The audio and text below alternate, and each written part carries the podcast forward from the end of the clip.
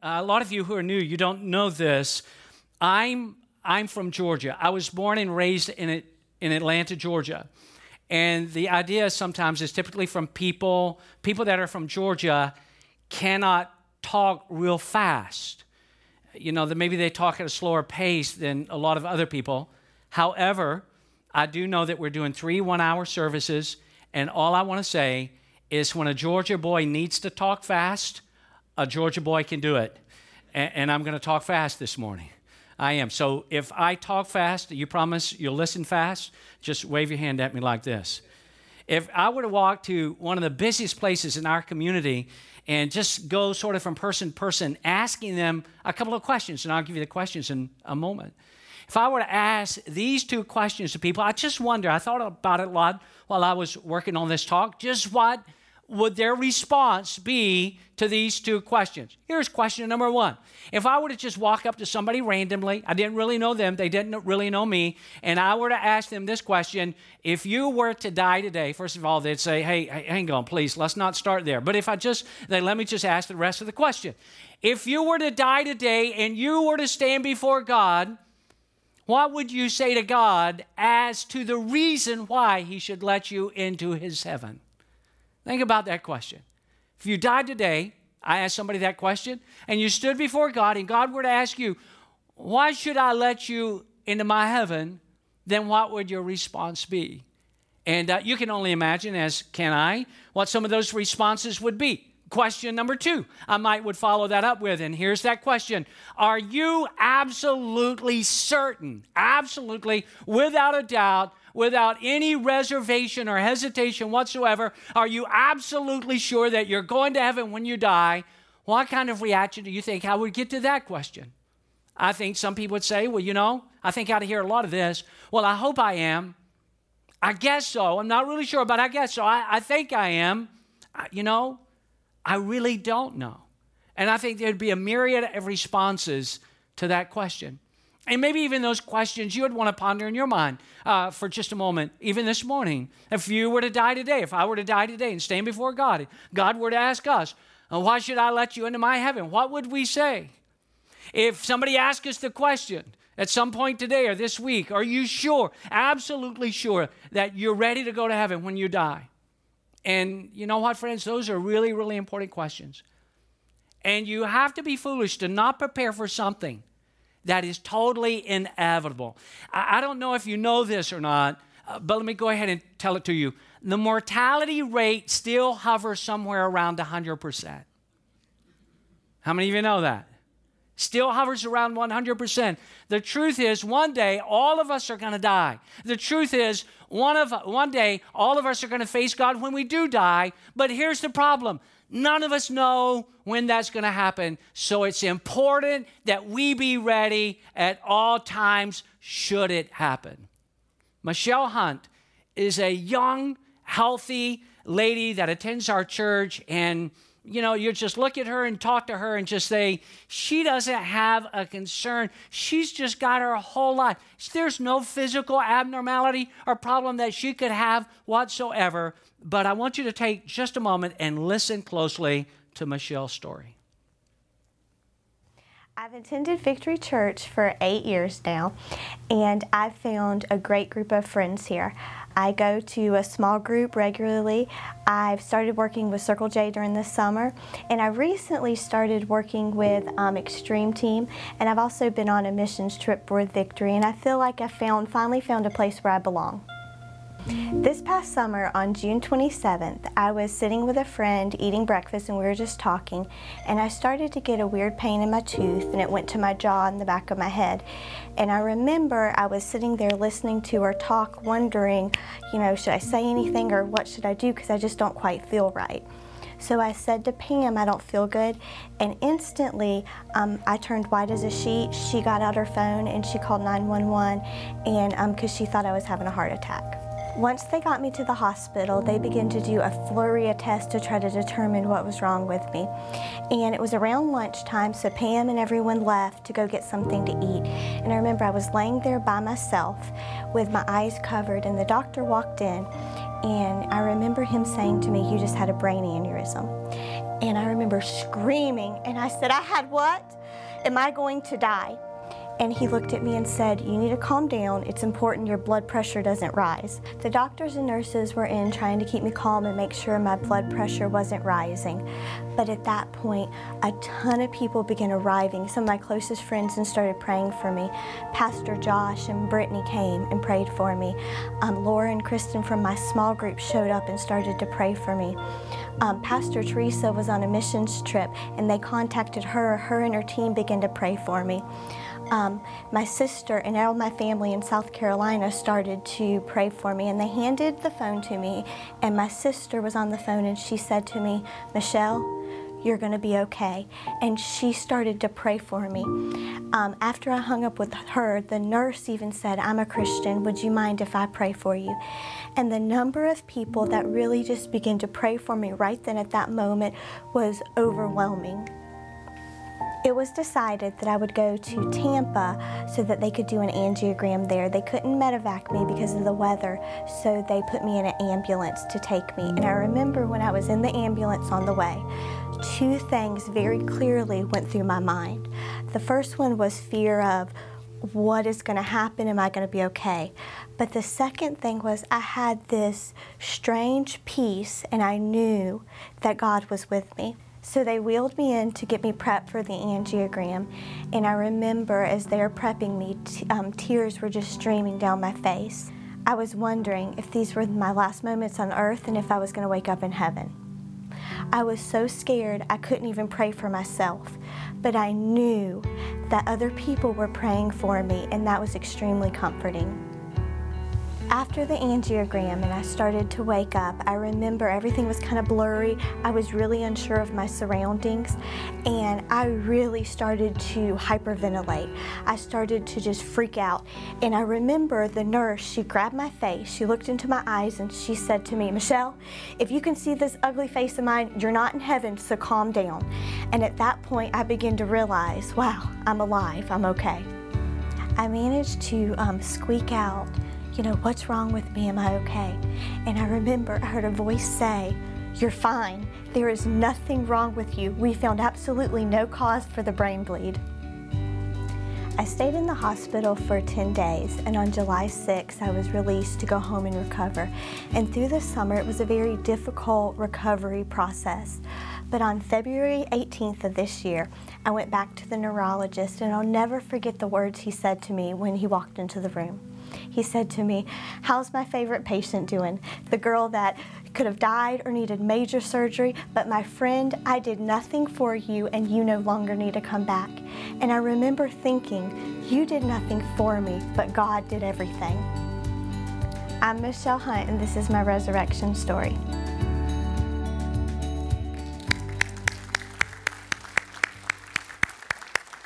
That's a great story. And obviously, God intervened in Michelle's life. But you think about it if you had asked Michelle one hour before she had that brain bleed, if that would happen, she'd say, No way, no how. I'm young, I'm healthy, I got my whole life ahead of me. See, all of us are going to stand before God one day. It's going to happen. All of us are going to die, whether we like it or not. It's going to happen. Everybody gets a birth date, everybody gets a death date. And the question that I think is utterly profound is do we know? Knowing that we're all going to face God, knowing that we're all going to face eternity, do we know for certain that we're ready for heaven? I have some good news for you today. God does not want you to have any doubts whatsoever about being ready for heaven. He does not want you to simply wish you're going there. He doesn't want you to wonder as to whether or not you're going to go there. He doesn't want you to worry about going there. See, a lot of people have a lot of different ideas about how are they going to get to heaven and, you know, all kind of notions and how do you get to heaven and what do I have to do or what. And I love this little story. Uh, it says a boy was waiting on his mother to come out of a store. As he waited, he was approached by a man who asked, Son, can you tell me where the post office is?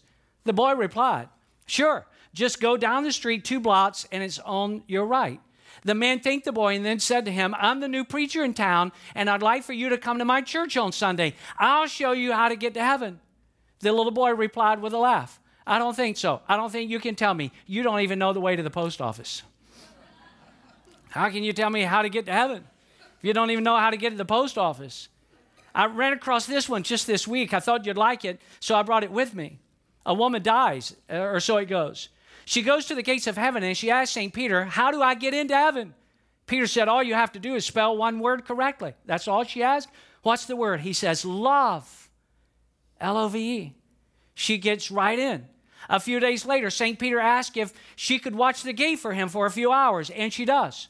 Much to her surprise, while she's watching the gate, her husband shows up and she asks him, How have you been? He says, Well, actually, I've been doing quite well. You remember that beautiful young nurse that took care of you while you were not doing so well? Well, I married her. And then I won the lottery and sold the little house where you and I lived. And I bought this great, big, beautiful mansion. My beautiful new wife and I were skiing in the Swiss Alps when I had this accident that brought me here. I'm glad I made it to heaven, but how do I get in? She said, All you got to do is spell one word correctly. He said, Really? Uh, that's all I got to do. What's the word? She said, Czechoslovakia. Just something for you to think about. Well, I want to tell you how you really get to heaven. And this is not my opinion, it's not the latest gossip, it's not a political slant. Instead, I'm going to show you what God says in His own book, the Bible. And it's probably best if we begin with the basics. Some of you old timers, you remember this legendary basketball coach at UCLA. Uh, I think, still to this day, I believe, he is credited to leading more teams to win the national championship, NCAA championship, than any other coach. John Wooden is his name. And, and I've got some basketball shots up here that I brought with me. And the reason I've got them is because when you think about going back to the basics, I was reading a little bit about these guys that I'm going to mention to you this morning. Uh, John Wooden, this legendary coach, always took the first practice of every season with his new players freshmen, you know, returning players, you know, sophomores, juniors, seniors. And he always spent the first practice, not on dribbling skills or shooting three point foul line, he spent the first practice actually teaching them how to put their shots on correctly. That's, that's the basics. How do you put your socks on correctly? Because his notion was this if you get blisters and you don't take care of your feet, your feet are not going to take care of you, and you are not going to be able to perform at your highest capacity. We've got to go, John Wooden would say, we got to go to the basics.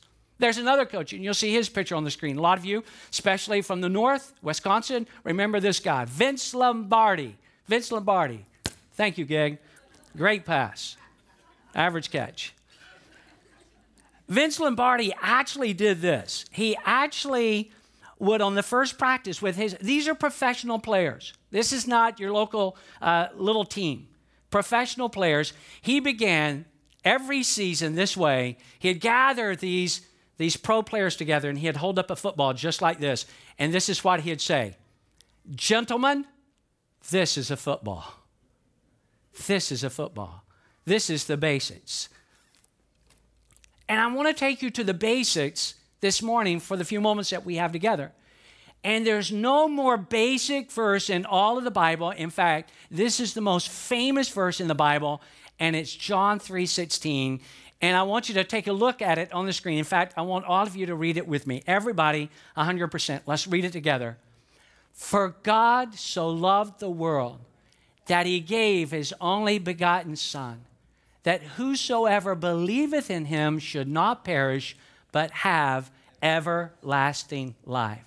Now, what we're going to do for the next few moments between now and the end of the service is we're going to look at John 3:16 phrase by phrase and we will discover four truths about getting into heaven. You see, I don't want there to be a single person that leaves this service today wondering about how do I get to heaven?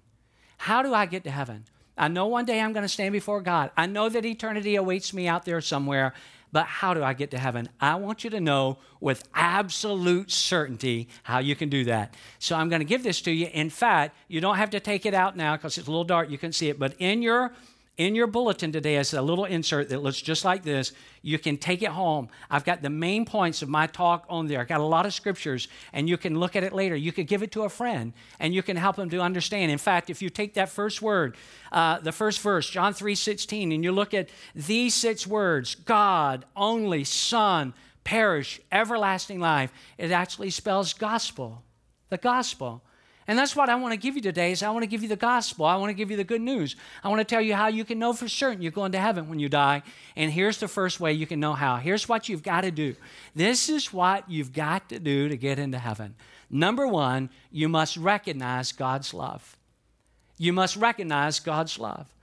What does it say in John 3:16? It begins with these words, "For God so loved the world and I want you to think about that for just a moment. And I want you to think about that in your own life uh, personally, not just uh, globally, not just categorically involving everybody, but I want you to think about how much God loves you. Do you realize that God created you to love you? That His love for you, the love that God has for your life, is an unconditional love. It is an extravagant love. It is a love that is beyond anything that you can even comprehend. In our life, a lot of times, this is how we think. Well, they love me, therefore I'm going to love them. Or I'm going to love them in hopes that they're going to love me. And how many of you know that there is a lot of imperfections? There's a lot of shortcomings with the love of people, with the love of human beings, but not with God. God loves you on your best days, and God loves you on your worst days. God loves you when you've done everything right, and He loves you on days days when it seems like you've done everything wrong. Also, God's love for you is not based, think about this now, it is not based on who you are, it's actually based on who He is and what He has done. I want you to look at these two verses. This is 1 John 4, verses 9 and 10. Look at what it says about the love of God. God showed how much He loved us. How did God show it? By sending his one and only Son into the world so that we might have eternal life through him. This is real love. Not that we love God. See, God started loving us before we could ever love God. God didn't say, Well, I'm going to wait till you love me and then I'm going to try to love you in return. That we love God, but that He loved us and He sent His Son as a sacrifice to take away our sins. Guys, I want you to put up these next two verses. This is Ephesians. Ephesians 3 18 and 19 says, May you be able to feel and understand, as all God's children should. Look at this now. How long? This is describing the love of God. How long? How wide, how deep, and how high His love really is. Look at that. How long and wide and deep and high. And to experience this love for yourselves, though it is so great, God's love is so great that you will never see the end of it. You can't understand it. You can't comprehend it or fully know or understand it. And so at last, you will be filled up with God Himself. I like what Paul is saying there to these believers living in a place called Ephesus in ancient times. And he said, You want to know about the love of God? I will tell you about the love of God. It is long and it is wide and it is deep and it is high. And I want you to think about that for just a moment.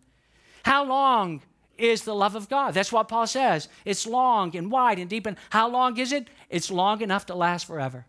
It's long enough to last forever. I want you to know this nobody could ever love you like God loves you.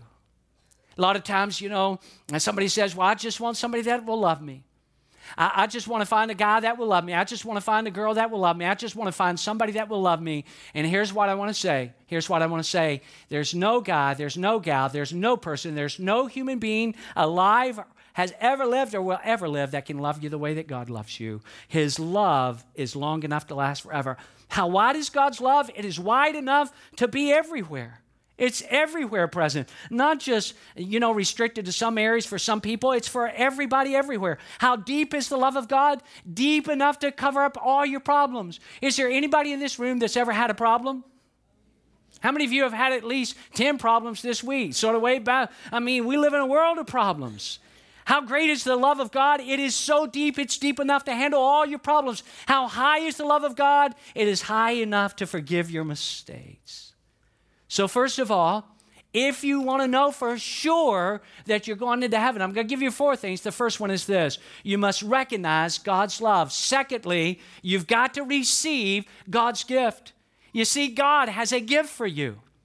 God has a gift that he wants to give to you. In fact, it's there back in John 3:16. I told you we were going to look at this verse.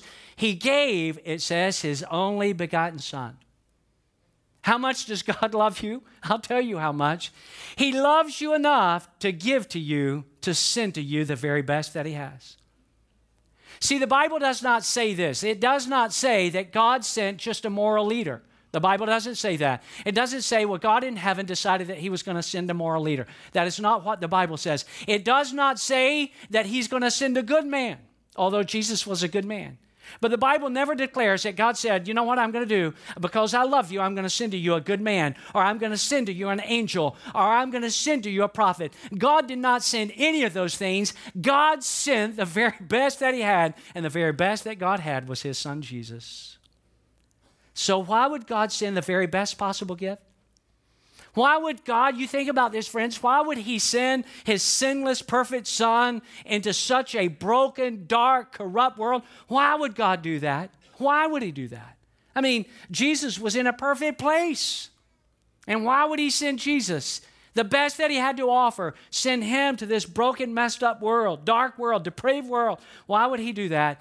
Romans 3 24 and 25, you'll see it on the screen, tells us exactly why out of sheer generosity, God puts us in right standing with Himself. This is what? What kind of gift? It's a pure gift. He got us out of the mess we're in. How many of you, God's ever got you out of a mess? He got us out of the mess we're in and He restored us to be where He always wanted us to be. And He did it by means of Jesus Christ. God sacrificed Jesus on the altar of the world to clear that world of sin. That is how much God loves you. And that's why God sent his best gift. When Jesus came to this world, having been sent by his Father, uh, Jesus did not show up to be famous. How many of you know he could have showed up to be famous? But Jesus was not about fame. Jesus could have just showed up and walked around and told everybody that uh, they were doing wrong and, you know, being oppressive and just restrictive and, and just sort of take the fun and joy out of life. But that is not what Jesus chose to do. Jesus did not choose to become famous or to oppress anybody. He did not come to enjoy the good life. He actually had a great life in heaven. Why he left heaven is this He left heaven to come to earth to die on a cross for you and for me because he loves us. Romans 5 6, you'll see this on the screen. When we were unable to help ourselves, at the moment of our need, Christ died for us, although we were living against God. Although we were living against God, He said, You know what? I still love you. And I'm still, even though you're living against me, I'm going to send to you the very best that I have. I'm going to send to you my son. And friends, when you think about it, that not only reflects the love of God, it also re- reflects and represents the grace of God. And you may be wondering, well, you know, I, I hear this word grace, and, you know, it's one of those Bible kind of words, but I don't really know what grace means. And I'll give you the most simplest uh, definition of grace that I know how, and is this grace is, is when God gives to us what we need, not what we deserve. That is grace. Grace is when God looks at us and says, you know what? I'm not going to give you what you deserve. I'm glad that God did not give me what I deserve. Because if God gave me what I deserve, I'm not standing here. In fact, there's just a little pile of dirt that once represented what I was. Don't ever say to God, you may say it to somebody else, but please, please don't ever say to God this statement I just want what I deserve. Don't say that to God. And the reason you don't want to say that to God is the same reason I don't want to say it to God. Because all of us have blown it. All of us have messed up. All of us have made mistakes. We've all sinned. And, and, I just, you know, don't have you don't have to raise your hand, although there would be no hands raised. And if so, then there's another talk that I'll provide in the future that maybe will help you. And that is, did anybody in this place today show up and you are perfect? Is there anybody else that has shown up in this place that you are completely faultless, that you are sinless, that you don't make mistakes, that you're a good person 24/7, and you've never messed up? If there's any person that uh, is in this service that is like that, I want you to come down and meet me right after the service because I've never met Jesus Jr. in person, but I'd like to. All of us have made mistakes. Now, here is some of the greatest news that you are ever going to receive. Here's some of the greatest news that you're ever going to hear. You deserve to be punished, and so do I. But someone has already taken upon himself our punishment. Somebody has already paid our debt, and that someone is Jesus. And I want to show you one of the most, I think this is one of the most amazing verses found in all of the Bible. It actually speaks of what I think is just like this unconscionable, this unimaginable exchange. I want you to see this verse. Maybe you've never seen it before. Look at it right here on the screen. This is what it says God took the sinless Christ and poured into him our sins you think about that. Every sin, I talked about this actually last week here at Lakeside, and that is that God took upon himself all of our sins. That when Jesus died on the cross and the Father turned away and Jesus said, My God, my God, why have you forsaken me? Why did God say that? Not because he was disassociating himself from Jesus. It is simply because when God saw the weight of the whole world, your sin and my sin, every sin that we had ever committed, every sin that had ever been committed, and that is all upon Jesus, God, because he's so righteous and so holy and pure, he cannot look upon all that sin upon his son. So he looks away, and God is like, Jesus is like, My God, my God, why have you forsaken me? Here's the great exchange. God took the sinless Christ and poured into him our sins. Now look at what we get in return. Then in exchange, he poured God God's goodness into us. Go back to that verse just for a second. Look at that one more time. Go back to the last one. Here it is. God took the sinless Christ and poured into him our sins. You think about that. Then in exchange, what did we get? God poured his goodness into us. It's like we say, God, thank you for making this offer to us that Jesus took upon himself all of our sins. And the exchange is you put your goodness into us. I, I don't recommend that you try this to exchange things that just does not make sense because that doesn't make sense to me. That does not, I believe it to be true and I know it to be true because it's in the Bible and everything God says is true. But it seems too good to be true that God would take all of my sin and in exchange, He'd pour God's goodness into me. Do not try this. This is not to be, you heard that expression. Do not try this at home. Do not try this this week. Do not show up at a car dealership and inquire of somebody that you're interested in buying a new car. And then they show you about 10 different cars and you test drive about eight of them. And they get ready to work out a deal. And you say, Well, I'm ready for the exchange. And then you say, and you hold up a nickel and say, I'll take that car for this nickel.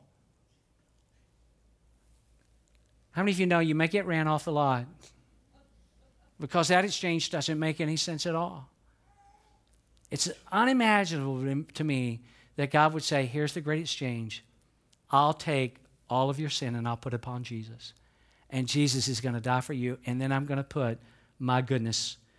See, if there were any other way for you or I to get into heaven, then God would have never wasted the effort to send Jesus. But someone had to pay our sin debt. Somebody had to go to the cross for us. And Jesus did that because Jesus knew this and God knew this that none of us can earn our way into heaven, and we can't buy our way into heaven, and we can't be good enough to get into heaven. We get into heaven because God is filled up with loving grace, and God has made to us an amazing offer. How can you know for certain, with absolute certain, that you're going to heaven? Firstly, you must recognize God's love. Secondly, you've got to receive God's gift. Thirdly, be sure you get this, you must respond to God's offer. And here's God's offer whoever believes. That's the offer. The offer is for anybody, whoever believes in Him.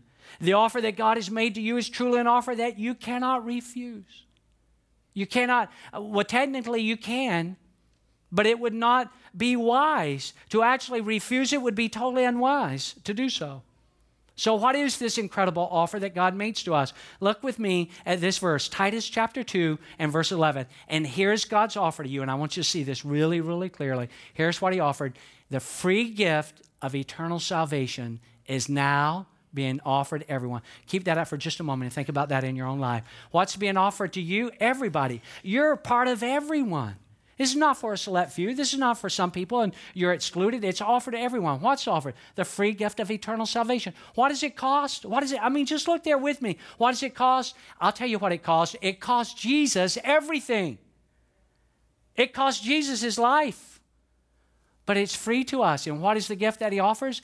The gift of eternal salvation. Who's it offered to? Every last person seated in this theater right now. Actually, every last person seated in the world. Look at this next verse. This is Colossians 3:11. I want you to see this verse. Colossians 3:11 says, "In this new life, one's nationality or race or education or social position is unimportant. Such things mean what? Nothing. Such things mean nothing. Whether a person has Christ is what really matters. And he is equally available to who? To everybody. Now, I know I've been a pastor for quite some time. I, I know that it, it's hard for somebody like me to have been in, in ministry, to be a pastor for, for now uh, going on about 33 years. And you say, well, how can you do that when you're only 37 years old? I got started really young. I've been a pastor a really, really long time. And I know a lot about how people think when they see verses like some of the verses that you're seeing this morning. Somebody says, Well, you know what? I, I see that, and you know, thank you, and I, I appreciate that. I feel a little bit uh, encouraged. I feel a little bit hopeful, but truth be told, a lot of people feel this way. In fact, there are people right now in this service, and you know who you are. You're seated right where you're seated right where you're seated male female young old you know uh, even, even as i'm talking right now you're thinking this but this really does not apply to me jeff if you really knew who i was if you really know what I've said, if you really know what I've done, then you wouldn't say to me what you're saying right now. First of all, I want to just make this declaration no, I don't know you. I don't know who you are. I don't know necessarily what you've said. I definitely don't or what you've done. But this is what I want you to know God knows what you've said. God knows what you've done. God knows who you are. And God loves you anyhow. And He still offers to you the free gift of salvation. And you may be thinking, could it possibly be that simple? There must be a catch. You know that old expression, you know, if it sounds too good to be true, it is. Well, that is true. And that is true in about 99.9%. In fact, I'll take it even a little 99.99% is generally true. But in this case, what sounds too good to be true is actually true. I want you to look at this next verse right up here on the screen. God says this God says, I will accept and equip, uh, acquit you God declares us not guilty if we trust Jesus to take away our sins. And we can all be saved in the same way. How can we be saved? How can we know we're ready for heaven? By coming to Christ. No matter, read the rest of it with me, everybody. No matter who we are or what we've been like. Please listen to what I'm about to say. This is so very important. It may be the most important thing that I'll say before I'm done, and that is this there are going to be scores of people that are going to miss heaven by a mere 18 inches. Did I hear you right, Jeff? Yes, you heard me right. There are going to be scores of people that are going to miss heaven by only 18 inches. And the reason I say that, they've got Jesus in their head. They know about Jesus, but they don't have Jesus in their heart. They're going to miss heaven by only 18 inches. Romans 3:24 says this, we are justified. You say, what's that big word? We, I'll tell you, we are justified freely. There's that word again, freely. We, we can't earn it, we can't buy it, we can't be good enough. We're justified freely by His grace through the redemption that came by Christ Jesus. Some of you are saying, well, you know what? That's why I typically don't go to church because I don't understand those big, big words like justification and sanctification and all of those other words. Well, you know, at our church, we just try to take a word like that and we just try to break it down. And here's the best way that I know how to help us to understand what justification really means it means this that God will treat us. When you think of justification, think this just as if I'd never sinned.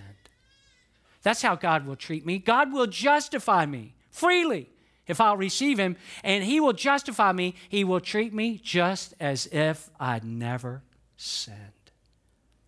How can you know for certain you're getting into heaven? You must recognize God's love. You've got to receive God's gift. You must respond to God's offer. And then lastly, you rely on God's promise. Here's God's promise. This is right out of John 3:16. That you should not perish, but have, here's the two words, everlasting life. Do you realize this as we get ready to wrap up this service today? Do you realize this that you were actually made to last forever? It is true. It is true. One day your heart is going to stop beating. That's going to happen. One day people are going to attend your funeral service. That's going to happen. But you're not going to be dead. Your body will be, but your soul will not. Your soul, your spirit will last forever. When they put your body in a casket and put that casket in the ground, you be clear, clear on this. That's the end of your body, but it is not the end of you. And God loves you so much that God wants you to spend all of eternity with Him in heaven. But I want to be clear about this, friends. Please listen to me. I want to give you a lot of hopeful encouragement today. I want to give you the truth. And it's not my truth, it's actually God's truth. We've looked at the Bible, not my opinion.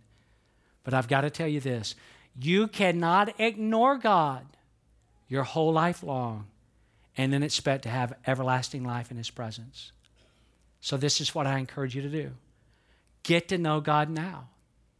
Become a part of God's family now. You can even become a part of God's family even today. I, I love these verses. Look at these verses out of 1 Peter. 1 Peter chapter 1, verses 3 through 5. Look at these verses. We're near, now members of God's own family.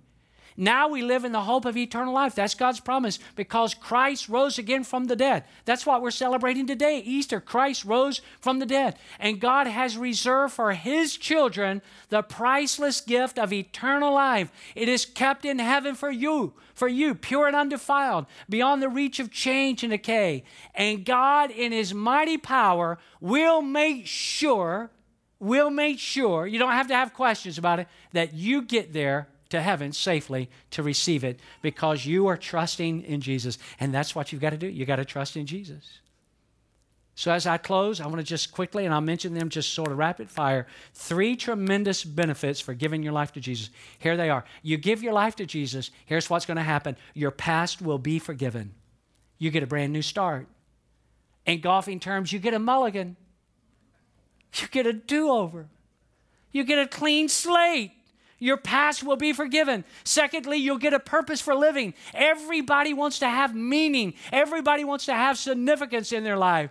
Everybody, by the way, everybody wants to be happy. I hope that you will come back next Sunday. Next Sunday, I'm starting a five week series on how you can live a happy life. A lot of people say, I want to be happy, but I'm not happy and I don't know how to become happy. I'm going to take the next five weeks right out of the Bible. I hope you'll come back for that. But everybody wants to be happy. Everybody wants meaning, everybody wants significance in life. And then, thirdly, everybody wants, and here's a benefit, a place reserved for them in heaven.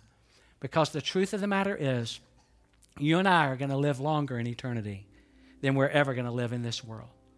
I hope to live, I hope to live to be 105. I hope, if my mind's still straight. My mind's not straight, go ahead and take me home. So I hope to live be 105. But 105 against eternity is nothing. It's, my, it's a microcosm. It's this small. We're going to spend longer in eternity. And it's just foolish to say, you know what, I'm just going to live here my few years, my 50, my 80, my 90, my 105 years, and then I'm going to have all millions upon millions upon millions of years. Eternity has no end. Life in this world has an end. Eternity has no end. And it would be foolish to just discount what is inevitable for your life and mine. You see, if you're a Christian, or you were to become a Christian, I hope you will. I hope you will today. If you become a member of God's own family, the most amazing five minutes that you will ever experience in life will be the first five minutes after you die and you wake up in heaven. It'll be amazing. When you take your last breath, if you're in Christ, you take your last breath in this world, your next breath is in heaven with God. I heard somebody write about it one time, a scholar, a theologian, said it's like taking every great day in our life, a birthday, a Christmas, a vacation, taking all the best days in our life, putting them all into one day, and that one day would not even begin to compare to how great heaven's going to be every single day. And God wants you to be there, and He's made provision, and He offers to you a free gift. I trust that you'll trust Jesus. If you want to become a Christian today, then I'm going to ask you to pray a prayer with me. In fact, would everybody bow your head? Would everybody bow your head? Would everybody close your eyes? If you say, Jeff, I want to become a Christian, Jeff, I want to know that I am ready for heaven. I want to know for a fact that when I die, I'm going to heaven. If that's you, heads are bowed and eyes are closed, nobody's going to be looking at you. But you just lift up your hand and you say, Will you pray for me? I want to pray that prayer with you. Just lift it up real, real high and let me see it. I see your hand right over here and your hand. I see your hand right over here. I'm just looking. See your hand back there. I'm just looking. Give me just a moment. See your hand back there. I see your hand. I see your hand way in the back, very back row. I see your hands. I see your hand right over here. I see your hand right down front. Thank you. See your hand. Would you just pray right there, right where you're at? I know it sounds too good to be true, but I promise you it's true. It's true, I promise. Just pray something like this in your heart and your mind. Just even now say, God, thank you. Thank you so much for your great love for me. Thank you, God, for sending Jesus, your best gift, into this world. Just pray these things in your mind. Thank you, Jesus, that you died on the cross for me. So the offer of salvation is available to me. Just say that. Me too, God. Me too. That's what I'm praying. Just say to God, I really want to spend eternity with you in heaven. I really do. I want all of my past sins and mistakes to be forgiven. I want a real purpose for living. And God, I need the assurance of a reserved place for me in heaven. Thank you, Jesus, for forgiving me and for giving me a new start. I'm a Christian now. I'm a part of God's family. And I know without a doubt I'm going to heaven when I die. And I thank you for that, Jesus, in your name. And everybody said, Amen. Can we put our hands together and give Jesus some praise? Now, let me tell you what we're going to do real quickly, and we're done. We're out of time that card that I had you fill out earlier, just tear it off. There'll be a couple of ushers standing at the doors, and you just drop it when you leave. If you're new, you go out to the information table, they'll give you a gift. But this is really, really important. There's a lot of you that raised your hand and you prayed that prayer. I saw you raise your hand. I was the only one looking, and God, of course. And I saw, I've got a little book some members of our team want to give you. We're not, uh, you know, they're not going to ask you a hundred questions. They're not going to even ask you one question. All you've got to do is come up and say, I want that book. In fact, you don't even have to open your mouth. You can hold out your hand and they'll give you the book. But please, if you prayed that prayer and you receive Jesus, even though the flow is going to go that way, you come down this way. They're going to be spread across the front. You be sure you get one of these books before you leave. I'll see you next week. I'm going to talk about how do you have a happy life. I love you. Happy Easter, everybody.